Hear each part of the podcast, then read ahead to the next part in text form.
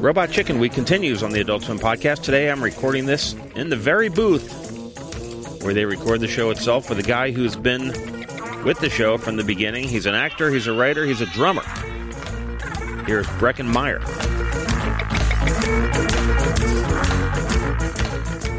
Uh, sometimes I play drums. I mean, I'm, uh, I have, there's a friend of mine who, if he calls to uh, play, I will play with him. What drummers do you? Are you a, like a? Did you grow up playing drums? Yeah, I grew up playing. Uh, my older brother played guitar, so if I wanted to hang out with him, I had to figure out some instrument. And I'm not tall enough to play bass because they tend to be tall and lanky. Yeah. so I took up drums. Drummer's the hardest hardest instrument, right, in a band. Uh, it's definitely, uh, in my opinion, it is because you got to be the first one there and the last one there to leave. You can't have a band without a drummer. Can't have a band without a drummer. Yeah. And if you do, you're the proclaimers, I guess. Is it? Do they not have a drummer? Well, they're just two twins singing about 500 miles. Sounds terrible. What uh, drummers do you admire? Do you like? Uh, what drums? My favorite drummer is actually a buddy of mine, uh, Josh Freese, who's uh, on tour with Sting right now.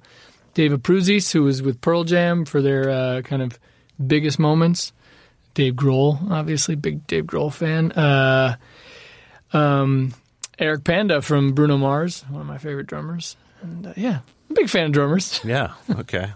What questions usually get asked about Robot Chicken? What do people come up to you and they say? I guess the main thing we get is the stuff that they repeat at the panels when it's uh, like Q and A's. You know, the most general one is where do you guys come up with your ideas? What's the answer to that? We'll get these out of the everywhere. I mean, it's literally Yeah. everywhere. The internet and pop culture. The good thing about pop culture is it keeps evolving. So we, kind of, it's kind of evergreen for robot. Um, last last Comic Con, some kid asked us. He basically claimed that we were the reason people shit on Aquaman.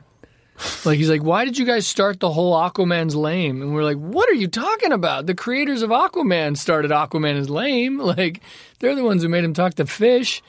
And uh, I, I was proud that he thought we were the reason that Aquaman has been, you know, he was the, irritated. the you. whipping boy. Oh, he's very irritated. But also just that he attributed the constant whipping of Aquaman to Robot was impressive. What has been your role in the show from the?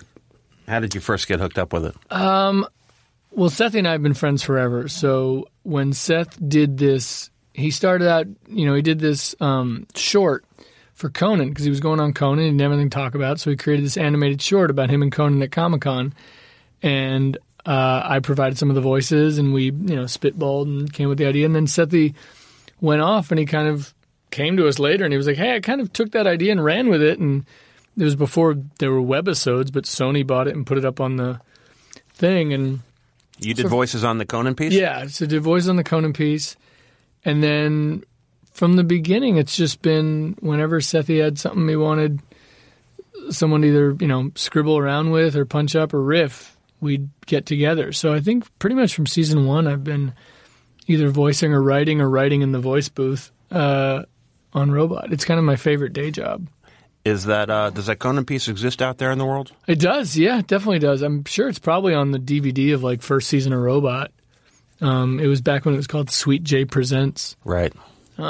which was from a movie that Ryan Phillippe, Seth, and I had shot on our video camera. What? Yeah, it was a movie. We did a movie with these characters, and Seth was in a mask. And when his character was about to be tortured, he just went, "Oh, sweet Jesus!" And it was always something we joked about. It was always a company name we joked about, Sweet J. And anytime we get a celebrity's autograph, we have them sign it to Sweet J and stuff like that. So when they went to name the show, they tried that, and I guess uh, Adult Swim and Sony kind of rejected a bunch of different names, and eventually, that one. including that one, and eventually it became Robot. Uh, have you been to Adult Swim in Atlanta? I have. I've been to Adult Swim. Uh, there was a moment where I had, I was doing Robot Chicken for Turner, Franklin and Bash for Turner, and Men at Work for Turner, and so I had, I was working three different shows for them. So there was a lot of uh, times where we were out in Atlanta, kind of kissing the ring and stuff. Yeah. What do you do when you're in Atlanta? Uh, usually I'm working there. Usually, like we shot Road Trip in Atlanta. Um, we did the pilot for Franklin and Bash, and then other than that, we I guess we just kind of wander around Buckhead trying to stay cool. So they usually ask you where do your ideas come from? yeah. What voices? What else? Yeah, I mean, they ask what voices do you do? Where do you come with your ideas? Has a celebrity ever been angry at you for the way you portrayed them. Um, Has that are the- happened to you? No, not really. You You're know, more was- on the front lines of other celebrities, so you might see celebrities more than some of the people. Yeah, and I was I was concerned like you know I do Lohan on the show, and I've also worked with her, hence me doing her on the show, and I was always curious, not fearful, but I was always very curious what her reaction would be when she found out, and then I saw that on IMDb they accredit her name to Michelle Trachtenberg. So if Michelle Trachtenberg ever gets beat up randomly in an alley or goes missing, I'm pretty sure money's on Lohan. So I, I I escaped the wrath of Lindsay because it's it's not credited to me on IMDb. Have uh, actors come to you and said, "I want to come on"? A ton, yeah. We get a lot of actors who say, "Hey, I'd love to do the show." Um, J.K. Simmons was one that I, I brought in. Uh, I think um, Josh Groban. Uh, and yeah, occasionally people come up to me and ask to come on the show. Jennifer Love Hewitt. Jennifer Love Hewitt's funny. Here's a Easter egg for all y'all. Love has known Seth for years. They did a show called Byrds of Paradise when he was 16. She was eight. I don't even know. But then I worked with her on the Garfield movies. I worked with her on Party of Five, and we've known Love forever. She's like a little sister to us. And she's repeatedly asked to do the show, and then every time we ask her to do it, she turns us down. What? we don't understand it. We're very confused to this day. But uh, yeah, so we get asked, um, and it's fun now. I mean, it used to be, you know, if we were doing Scarlett Johansson, we'd have to get a sound alike, or Sethi and I would do it. And then once there was a little bit of success with Robot, we would get the opportunity to actually use, you know, we'd have a role for Scarlett, and we'd call her, and she would come and do it. And uh, it's kind of amazing to see the show grow in that way, almost like it became bigger than itself, like it became bigger than the parody, because now we had the actual people we were parodying parodying themselves. Has that changed the nature of the content? no, I don't think it's changed, it? I don't think it's changed the nature of the content because we were always kind of no holds barred. If they want to do it, great, but this is the one we're doing, and we can always do a sound alike if we don't if they don't want to do it. But the amazing thing is that's I mean actors love that stuff, especially guys who are on shows um, where they've been on shows for a long time. You know, the guys on Walking Dead when they came in to do their characters, it's like, yeah, of course they want to do their they- they'll do their characters for us, but what they want to do is the stuff they haven't been able to do. You know, Andrew Lincoln, it's fun for him to play the homeless lady who's throwing cats at people as opposed to playing Rick Grimes because he plays Rick Grimes every day for seven years so that's been the really fun thing is you kind of promised like when I asked JK to do the show, I told him I said you'll have fun, you'll do you know your character from Oz or Whiplash or whatever, but then the real fun is you get to do these other characters that you don't get to normally do. You get you get three. You get three, you get three bites of the apple because we're not a we don't have a big budget. So when we hire actors, we get them to do usually their signature character and two others. And the two others is always when they have the most fun and get to improv the most and have the most kind of crazy time. Do you come to those records? I like to. I uh, I always kind of whine to Matt and Sethi that if uh, if it's someone I'm bringing in, I want to be here for the record, and Yeah. they it always slips their mind. So I'll get a text from J.K. Simmons. It's like, "Hey, I did the show. Where were you?" And I'm like, "I don't fucking know. They didn't tell me you were coming." then I'll send Seth an angry text, and Are you surprised that it's been around so long? yeah, I am. I mean, I guess I, I am clearly, and then when I think about it, I'm like, well, yeah. I mean, the good thing is our subject matter constantly evolves. I mean, it's similar. Not that we're anywhere near this, but it's similar to SNL. When people are shocked SNL's been on so long, I'm like, yeah, but the environment they mock constantly changes, so they constantly have new targets and new rewards for that. And I think robots similar in that the minute you see, oh man, it two's coming out, I know we're going to get to do some fun It Too stuff. And it's definitely stuff I wouldn't have thought about beforehand. So the ever evolving, kind of evergreen nature of pop culture, I think, has helped the show sustain. But we also, you know, we bring in younger writers because we're all ancient now. Um, so we bring in younger writers to explain what Netflix is and Venmo and things like that.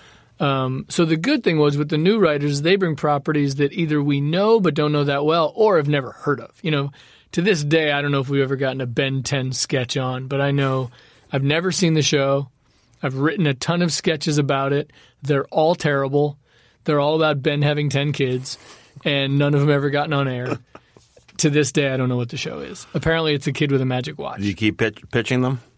Yeah, absolutely. Just because it's the white whale. But I also give myself challenges in the writer's room when it gets when you get bored, which is I challenge myself to get a Ben 10 sketch on the show, having never seen Ben 10.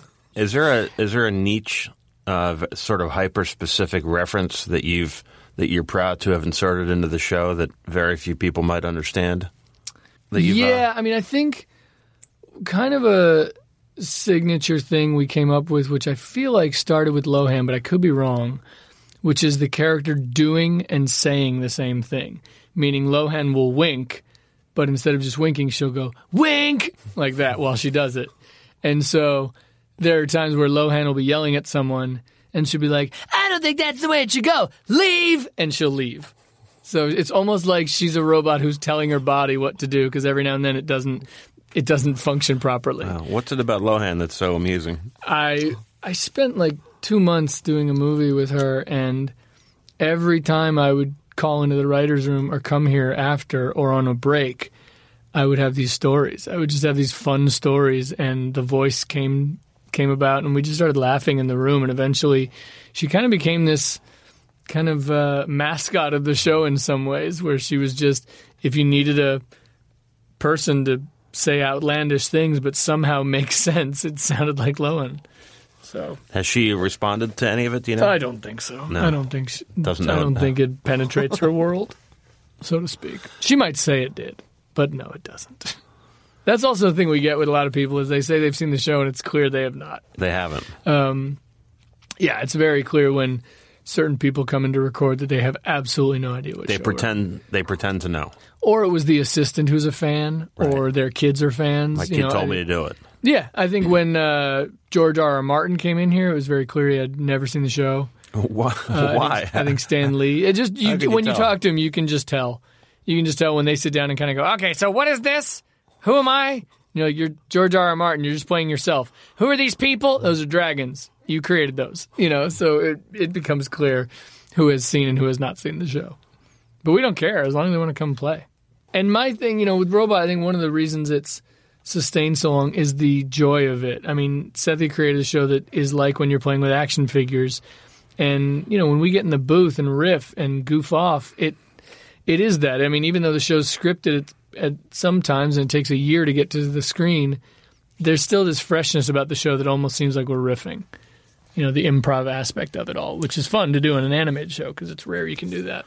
The people seem very cheerful who work here. Yeah, everyone seems pretty happy. I think it is a really happy place to work. You've you know, worked it's a on a- really creative vibe. You've worked on a tremendous number of shows. Mm-hmm. Is, uh, this is does this feel different? Yeah, I mean, I think this is why I keep coming back to Robot. It's kind of my favorite day gig.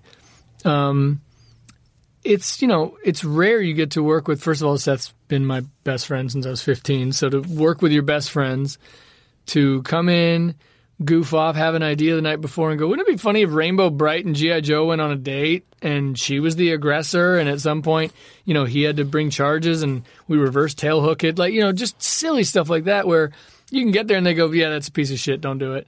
Or someone else goes, oh, and what about if we added this? And then next thing you know, you got bitch pudding, and uh, you know we have really you know characters catch on and stuff. But it is it's such a creative environment. There's kind of um, no shame in brainstorming here. There's just like any any idea can come from anywhere, and it can come from nine people. It doesn't just have to come from one. The ideas find you during the course of your day when you're not here. Yeah, I mean, we yeah definitely things find. Uh, I think probably more outside of here than in because I'm used to these surroundings. Do you sit in the writers' room? Yeah, I mean, uh, when I can, when I'm when I'm not on another gig, I come and sit in the room, and it's fun. I mean, there are definitely times where I'll call, I'll literally just text Seth an idea for a sketch that came to me on whether it's on another set or just at the car wash. Um, but also, we get you know, you get tapped out, you get bored, and I have a thing where I'll just say to, did it yesterday. I said to the writers, you know, I say to Root, hey, give me a word, and he'll literally just say participate. Uh, Pres- what was it? Precipitation was the word he gave me. And so then I'll go, all right, and I'll write a sketch based on that. And then I'll say to someone else, give me another word, and they'll give me a word, and I'll write a sketch based on that. Um, some of them get in, most of them do not, because they're terrible. You don't take offense when somebody kills you. Or when they, I take massive offense You do. every time. I hold everything sacred, like a farmer holds his crops. I get very angry when shit doesn't get in, and it usually leads to me texting Seth all hours of the night, Yeah, what the telling fuck? him, he telling him he doesn't know what he's talking about, and he's weakened a nation. Um, or I'll just go over to his house. I've been known to go over to his Show house. up. Yeah, I've been known to just climb his fence and come in and, and get angry. What is it about the stop motion or the toys that makes this show funnier? Is it can you get away with more? Yeah, I think you have kind of nonstop freedom with it. A big part of it is you can't really get mad at a toy in a way. You know, I mean, again, it's supposed to be like you're playing with your toys, and kids say the darndest things. So we kind of have this get out of jail card more than most shows, I think, because they're not real people, and it's not even real uh, second D animation. It's lit, like you know it's not real. It's an action figure. You can see it moving. It moves clunky because it's stop motion, and I think that does buy us a little freedom in the uh, in how far we can push it. It's interesting that um that the toys are dead eyed, and uh, something about that seems to remove or it seems to make uh, ch- more challenging topics more palatable. Yeah, I, th- I think so. Again, I just think you look at action figures and you're like, all right, if I'm going to get mad at this, I'm going to have to get mad at not the action figure and not the actor. I got to go all the way to the writers and then I got to watch this whole show and wait for the credits. I don't think people have that kind of time. It's a long time. I think people get bored. It's 15 minutes, but I don't think anyone's going to wait around just to be angry. it's got to be hard to anticipate what's going to be relevant in 18 months. Yeah, it is. And we take that into consideration. I remember when the Tiger Woods scandal happened, his car accident and all that stuff came to light. We had a couple pitches about that. And we thought about it. And we're like, guys, in 18 months, this might this might not be around. It might be sad by then because there is a wife and two kids involved, or it just might not be relevant anymore. Who knows? Tiger may do something totally insane in three months, and then now this thing's total wash. So we definitely take that into consideration. There are certain things that you know will stay green, like you know a Star Wars movie. 10 years ago or more, when Yeah. you started doing this, there wasn't this sort of pop culture news churn. Mm-hmm. Things like you're saying, Tiger Woods coming in and out. Yeah. I mean, now that could be a two minute, a two day story. Yeah, and so we have to think about you know we tend not to get crazy political, and again, I mean the subject matter hopefully continues to be relevant because what we're talking about is you know. Truthfully, at the end of the day, the sketches are still about the most human emotions and stuff, whether it's fear, anger, love, lust, you know, or actually, I guess it would be the seven deadly sins.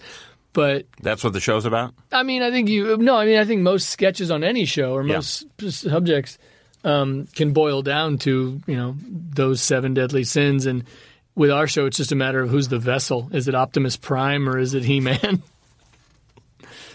and then again, with the younger writers, we get more stuff. We get to you know now it's eh, you know it just pop culture keeps changing. So now it's you don't necessarily do a sketch about Instagram, but you're doing it about Snapchat or you're doing it about TikTok or you're doing about um, whatever the latest thing is that we don't even know about. If it's interesting enough and we think it'll have legs, and we'll write about it. But you have a child, children, I have children. I have many. and they and do they watch the show? They don't watch the show. My teenager has seen the show. Um, I don't know how much she watches it, but she's definitely seen it. Um my youngest has not seen it. Do they do they avoid it because it's yours? No, I think they avoid it because it's on too late. I think it's on after they're asleep. Yeah. and they can probably go on the internet. My they both love coming to the Q and A's. They love coming to work. Um, they just don't see the show as much. But this is like a playground to come to for kids. Oh you my know. gosh. we have everything here. Yeah. everything. If you want to be creative, we got that. If you just want to goof around, we got that. You want video games, we got those. You want a Matchbox car that goes through the wall, we got one of those. Are you a toy guy? I am. I'm a fan of toys. Yeah, my What's- house is there's shelves filled with toys. When you go to somewhere like San Diego, what's your uh, what's your Robot Chicken Comic Con experience like?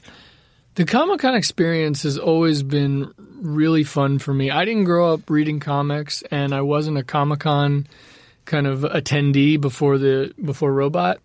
Um, Sethi and Matt were, and Root and all them. And uh, once I went there for the first time, it was so much fun because it's very rare you get to talk to, whether it's one on one or in a panel, you get to actually um, communicate with the people who watch your show with your fans. And not that I mean everyone you know if you do a job and someone walks up to you on the street you can meet your fans. But but at Comic-Con it really does feel like we're going home we're all in this family. Every time we go to the Indigo Ballroom it's I don't know 2000 of our close friends and we're just bullshitting together we don't do a panel where it's like you know we show a clip of the new season as a fun thing but really it's like the minute we can open it up to Q and A's, we want to because it's like, what do you guys want to talk about? Let's talk about stuff. We've been doing this together now for 13 years, including the fans. So it's really this kind of communal get together at Comic Con. It's really something special. It's definitely different from your normal press junket where you're asked the same questions by nine different reporters.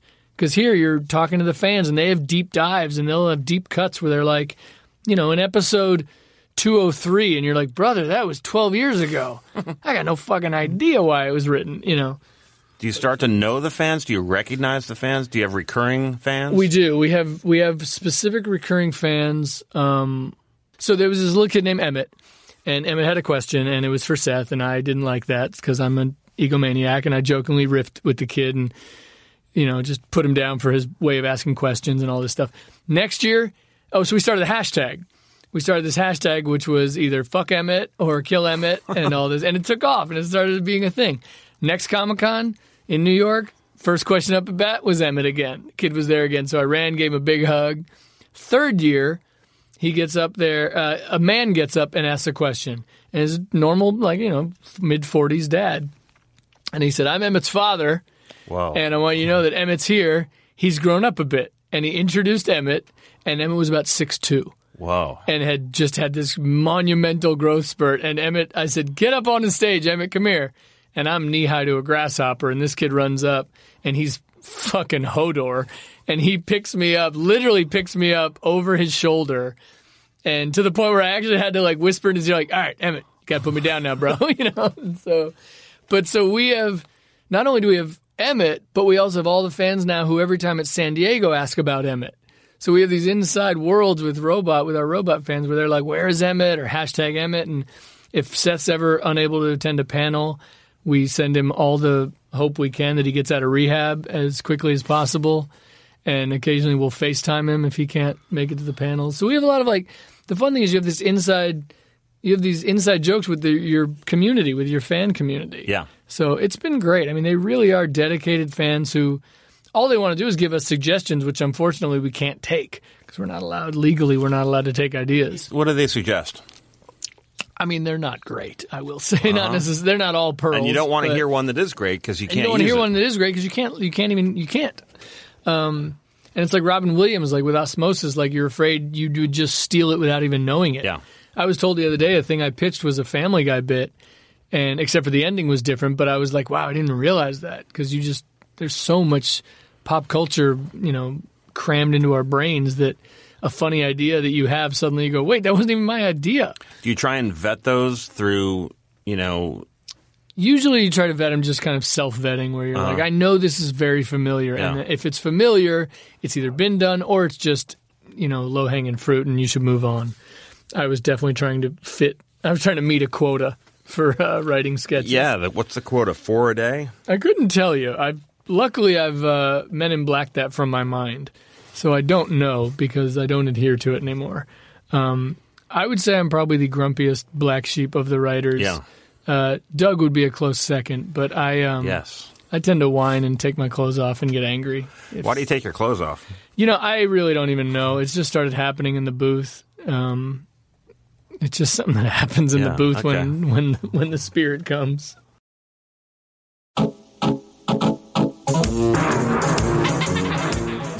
What's that like when you go work on? You said Franklin and Bash, the other Sure. shows and movies. What's what's do people on those shows know your robot chicken work? Yeah, for the most part they do. At this point now, at this point it's been on so long.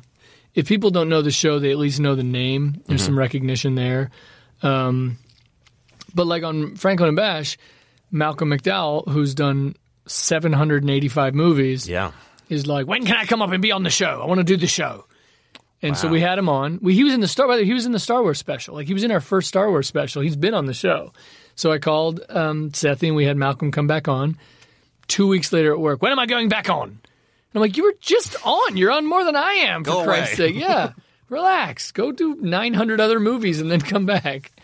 But um, yeah, it's fun when people want to come on. Mark Paul's come on, and um, I mean that's the thing is the show's grown.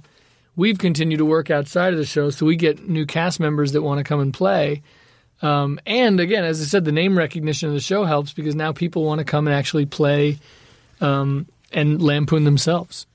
You know, The Walking Dead was a big thing because you know we didn't know who we were going to get for the special. We knew I was pretty positive certain people would come do it. I knew Lauren uh, Cohan, uh, Lauren Cohan would come do it because she's down to play, and we figured, you know, maybe we'll get Carl in that. We knew that Lincoln was going to be a tough one. We kept thinking like, Why? because he was the rumor is not the rumor, but he's a very serious actor, and he takes that show real serious, and he, you know, bleeds for that show, and they do it pretty much, you know, eight months out of the year. So like, do you want to come goof off with us and play the same character? We just didn't know if he'd be down to make fun of himself. There are certain times where you know actors are precious about their gigs, and so Seth and I kept battling with who was going to do Lincoln. I wanted to do it, he wanted to do it. So we kind of had this Rick Grimes off where it was like, no, man, I'm going to do Coral. No, I'm doing Coral. And we'd battle about who's going to actually get to do it. And then when we heard Lincoln was in, we were like, holy shit. This show's this show's reached a lim- this show's reached a new level. Like we're getting every single person we wanted from the Walking Dead show to come in and do the voices. That's that's growth. That's unbelievable. And uh it's it's it's incredible. I mean, it's it's fun for us at the same time. It is. You're like, ah, damn, I wanted to do Rick Grimes, but who better to do it than Lincoln? Do you think that was a watershed moment when when Lincoln came in? For that special, definitely, Yeah. it definitely lent this kind of overall legitimacy to it. And I think we immediately thought, well, there's no way any other cast member is going to say no if Lincoln said yes. And that was pretty much accurate. You know, Norman came in, Rooker, everybody came into play, um, which was great, which makes the special so much more fun. It's Seth and I can do our, you know, three wacky voices that we have managed to, you know, pull a lot out of in 13 years, but to get the real people is is real impressive. It sort of legitimizes it. Yeah, I think you know when we did the robot special, we didn't have any of the Star Wars people. When we did the Star Wars specials, we didn't have any of the uh, legit people. I don't think we may have had Carrie, but we did have George, and that lended. You know, that basically just put a whole wash over the thing that was like, this has been approved by George. We're good. But I think The Walking Dead, getting everybody in that was a new thing. That just that showed the growth of the show. I think it definitely showed the popularity. And you didn't have to sort of take the teeth out of the commentary that you were making. we we tend not to. I mean, when we do a when we do a special for a specific property, I think we kind of lead with, "Hey, look, we're going to do what we do, and you guys can have some veto power, but don't expect this to be a love letter. We're going to have fun with it." I mean, that's what we do. I think one of the reasons George uh, George Lucas was so um, accepting of us and letting us do our three specials and letting us then go up there and all this stuff and hang out at Skywalker is because even though we're poking fun, it's a love letter. He can tell that we're fans. You know, we're not doing the thing that everyone does with George, which is, oh, stop tinkering, leave the stuff alone, stop putting Jar Jar in and all this. We were like, we're going to take all the stuff you made and we're just going to play with it. And he saw that as kind of a love letter. These guys are fans of the product and they're not just shitting on it the way other people have done with with Star Wars. so he's seen other people shit on it. Yeah, I mean, I think like even South Park did a whole bit about how you know he won't leave well enough alone, and when he re you know because he tinkers with the sequels or the prequels, he tinkers with them, and then he tinkers with this, and you know there's a part where you go, yeah, look, as a diehard Star Wars fan, leave it the way it was. At the same time, he's the Holy Ghost; he can do whatever the hell he wants, and I think having George stamp George's stamp of approval opened the door for Walking Dead, Archie, DC Comics because they saw that we embrace these things and have fun with them as opposed to just shitting on them going, "Isn't this stupid?" You know, isn't Jar Jar dumb? It's like, "No, let's play with that." How would Jar Jar work in the real Star Wars world? Does everyone is everyone annoyed by him or is there someone that even annoys Jar Jar? You know, it's like it's fun to do the what ifs. I mean, that's the, what the whole basis of the show is the whole base of robot is what if or what happened then you know which is where like the emperor phone call sketch with doug and i wrote which was star wars exists what was that phone call like when darth vader had to explain that i, I lost that that you know billion dollar space station you put together. I fucked up. I lost it. You lost the whole thing. Yeah, it's all gone. It wasn't even paid off. I know, and I'm really sorry. Um, and where are you? I'm in space. I've been spinning around for two weeks. You know, it's it's that. It's the what happened after Sam and um, Frodo went to bed. What did Gollum do because he couldn't get the ring? So what did he do? Did he did he put their hand in warm water? What did he do? He was bored, you know. And a lot of it's what ifs or what happened. That spinning in space. That that sketch probably, arguably, maybe could be the one that opened a lot of these additional doors. Definitely. I mean, I think the Emperor's phone call was the thing that got passed around at Skywalker.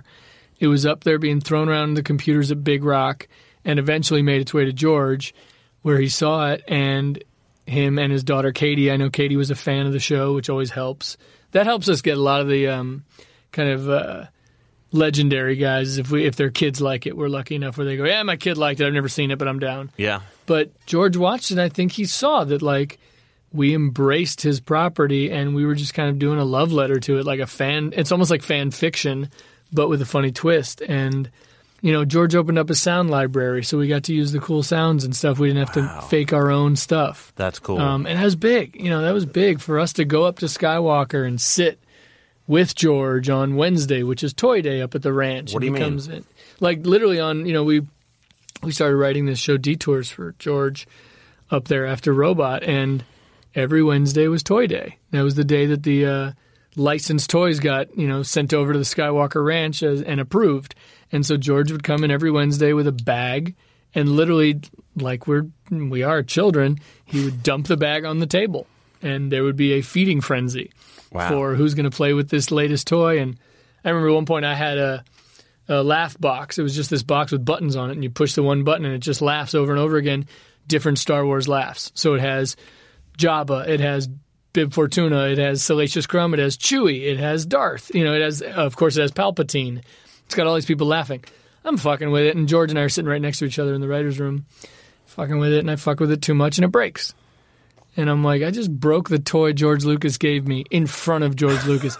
George reaches over, grabs it, takes out a pocket knife like a 1970s Rockwell painting, and unscrews it, fixes it, hands it back, goes, Here you go, try again.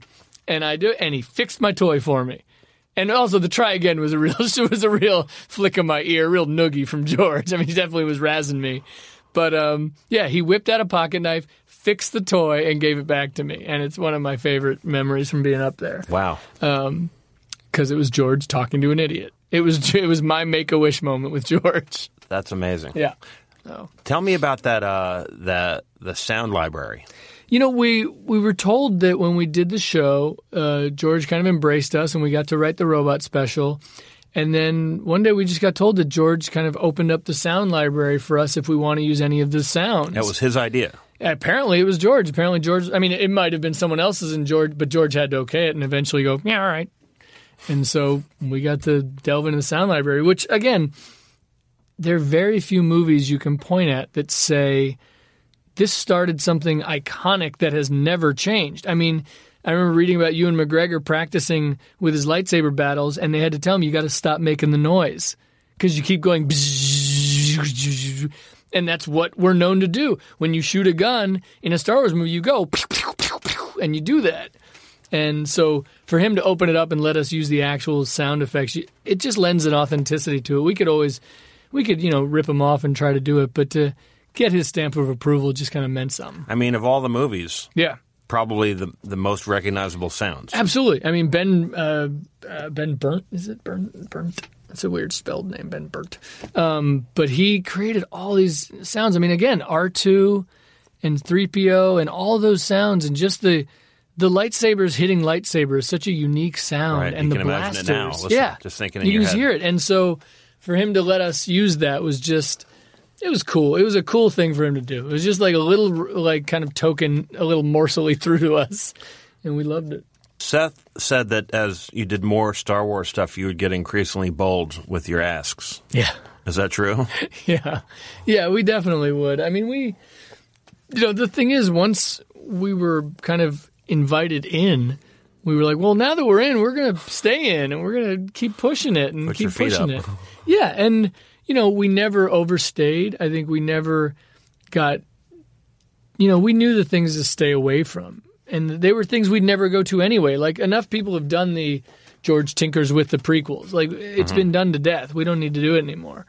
Um, for us, it's finding the interesting things. For us, it's like finding the really interesting avenues into what hasn't been said about Star Wars, what hasn't been played with. You don't feel like you ever pushed him. No, never. I don't think there was ever a moment where uh, we pushed it. The only thing I think ever, I think the only time we ever came close to, hey, let's make sure George doesn't find out, is that we watched the holiday special of Star Wars at the Skywalker screening room Wow. one late night. And we've always been told, you know, George is not a fan of the of the holiday special. So the fact that you watched it literally in his house might not be the best thing. But hey, by the way, it was available. Like they have it at Skywalker. We didn't bring it. So we, It was we- there. It was there in the library. So we just took advantage. You guys are a big, uh, friendly family. Here, Yeah. it seems. Yeah, You guys go to Vegas every year. We go to Vegas every year. We do uh, New York and uh, San Diego Comic Con. So there's kind of like three, I think, three or four main outings we have every year. What's what's the Vegas outing like? Vegas outing is fun because you know robots written by you know essentially eight of the nerdiest guys you'll ever see, and we have every nerd walk of life you can fathom. We got tall nerd, we got short nerds, we got skinny nerds, we got fat nerds, we got you know super good looking nerds, we got troglodyte nerds, we got everything you want here, and that's not just in the writers' room. That's the whole thing. We got you know super pretty people, we got super monster people, and it's great. And when we go to Vegas, all the writers come, and many of the writers have, at that point, maybe haven't been to Vegas or haven't been with us. And it's nothing crazy. It's not like we're. It's not like Entourage. We basically go get some good meal, go to some nightclub where we are incredibly out of place, and we all sit around staring at the floor, shoegazing, and then eventually it'll devolve into either all of us going to some silly strip club with all the writers and uh, seeing who can get the most embarrassed, and then by who can embarrass the other the most by buying them dances or something. Um, but really, the most fun about that is the dinner and walking around the casinos and stuff, and just being idiots. So you guys have been doing this coming up on 200 episodes. Everybody says, "Oh, is there a movie?" No, No. I don't want to watch a two-hour robot. I think I think it would probably be a little too long. yeah. We'd have to have some real incredible frame for that. It would have to be a really good framework, and it would definitely have to have more of a linear story. Um, now, what am I saying? We could do it, I guess. Is there an appetite for longer linear narrative? I don't know. I mean, I think the fun of Robot is that it's kind of hit it and quit. I think the real fun thing is it's ADD theater. So if you're going to make it an hour and a half, it better move. You know what I mean? It better be the mm-hmm. fastest moving 88 minutes you'd ever been to. Does it have to be um, that long? Can you do an 11 minute movie in the theater? I mean, I, I would love it. We could definitely get a lot of turnover. You know, we'd probably have, what, 30 showings a day. We could make a fortune Yeah. if they charge regular Okay. price. It would be ballsy of us to charge regular price. But I wish we would. But but the narrative, not so much. It's not in the nature of the show. Yeah, I mean, when we do our specials, we have a through line. That's the most linear we get is when we have a robot, whether it's DC, Star Wars, Walking Dead. Uh, we tend to have stuff with that, and they get you know those are the, the specials, the fun ones. They get you know they don't win it. I think mainly our Emmys come from our Christmas specials, which is why I am the I believe I'm the only writer who's been here that long without an Emmy. No Emmy for you. I have five Emmy nominations and no wins, and Mike Fasolo has three Emmys. So there is no God. What's up with that? Um, I don't know what's up with that. Every time I went to do a movie, it would be like a six week thing where I'm like, cool, I can't write for this cycle. And Seth's like, oh, it's just a Christmas thing. And every year they win an Emmy for, for the it. Christmas thing. And so I am the Susan Lucci of Robot. And for kids who don't know who she is, you can Google it. She, I, I think she was nominated for like 15 Emmys. Yeah, before she won eventually. And then she won, and it was really more of a, you know, guys, we got to do this. The Mercy She- Emmy. Yeah, she's going to show up with a rifle if we don't, you know? So When did you know that you were uh, funny? When you started being funny? Um, Oh God, that's a really interesting question. I don't know. I know the first joke or pun I ever told was when I was in kindergarten and we all came back from recess and jumped on the rug where you sit for like nap time. And I started singing instead of on the road again, on the rug again. And I remember the, my friend next to me laughed at that. And that left a mark. Your where I was first like, joke. Oh, interesting. That was my first shitty joke. that, was my, that was my first shitty attempt at jokes. But um, I don't know. Honestly, my whole thing, and I've said it uh, ad nauseum, is when I come in here, my whole thing is to make Sethi laugh through that little glass square. That's the whole thing. You're So- talking about the, in the in I'm the talking about in the, re- in the record Uh-huh. and in writing. It's it's similar, but it's when writing it's more like what's going to make me laugh, what's going to keep me entertained for the next you know eight hours at work. But when I'm in the in the booth where we come up with a lot of stuff and Seth and I riff a lot in the booth, that's where to me the most fun stuff has come from in Robot, and that's where whether it's Lohan's wink or that type of stuff, um, whether it's Boba Fett saying red and blue, put them together. What do you got? Purple rain. That oddly enough, it sounds very scripted. That was a riff in the booth when I started thinking about what colors are lightsabers, and I said there's red and blue, and I said, oh, if you put them together, purple, purple rain. He's raining. He's raining. You know, violence down on these Ewoks. And again, it's just to make Seth laugh through that booth. And if that means taking my shirt off or my pants off, so be it. Um, or if that means just making a funny word up. Ha- what's it like? What are uh, Matt and Seth like together? Um, like Master Blaster from Thunderdome. How do you mean? no, they're like uh, it's like George and Lenny from Of Mice and Men. Who's who? it changes day to day. No, I think honestly, uh, it's funny. They're so different, but they've been working together for so long that they know each other so well. So they seem similar, but they're actually very, very different. Matt is Matt. I feel like is nuts and bolts, rules and regulations, framing things, getting the theme for overall things, and then Seth comes in with his microscope and dissects things to the nth degree and eventually he'll get to the very bottom and he'll get to the nucleus and go, okay, that's funny, or nah, I don't think so. And uh, they're both very useful in different ways, and they're both very, very effective as bosses. I will say that. It's weird having your best friend as your boss, but oh, I care. The money's green, so why can't my boss be green? How did you meet Seth? Uh, Seth and I were always going up for the same parts. You know, we were acting since we were pretty much sperm. I think he was younger sperm. He might have been like a zygote when we were. I started when I was 11. I think Seth started when he was eight. And when we were around 13 or 14, we started always being the last two guys for parts. And it was always offbeat, whether it was bully or stoner guy. And they kept continuing. And so, like, him and I for Austin Powers, him and I for Road Trip, him and I for Clueless. And it was either like I got it or he got it. Occasionally it was Ethan Embry or Jamie Kennedy, but for the most part it was Sethi and I. And the difference was I really liked this guy. This was an actor who, when he booked a job instead of me, I was cool with it because he's good. You know, there's sometimes an actor books and you're like, what the fuck? Really? They went with that guy? Daniel Day Lewis got it? Fuck that. You know, but with Sethi, every time I heard it was him, I was like, oh, that's cool. And he's the same way. He's like, yeah, he's perfect for it. There are times Seth has been in the room and said, you know who'd be great? Breckin. You know, I've never done that for him and I never will, but that was very sweet of him. Um, but so we knew each other. And then at, at around 16, I went to a Halloween party he invited me to at his house. And it was right when Pee Wee Herman got arrested. And I showed up in a Pee Wee Herman costume with handcuffs.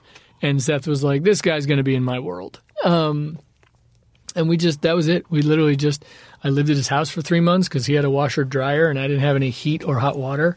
So I'd shower at his house. I mean, I showered at, I did my laundry at Seth's house when I was auditioning for Clueless.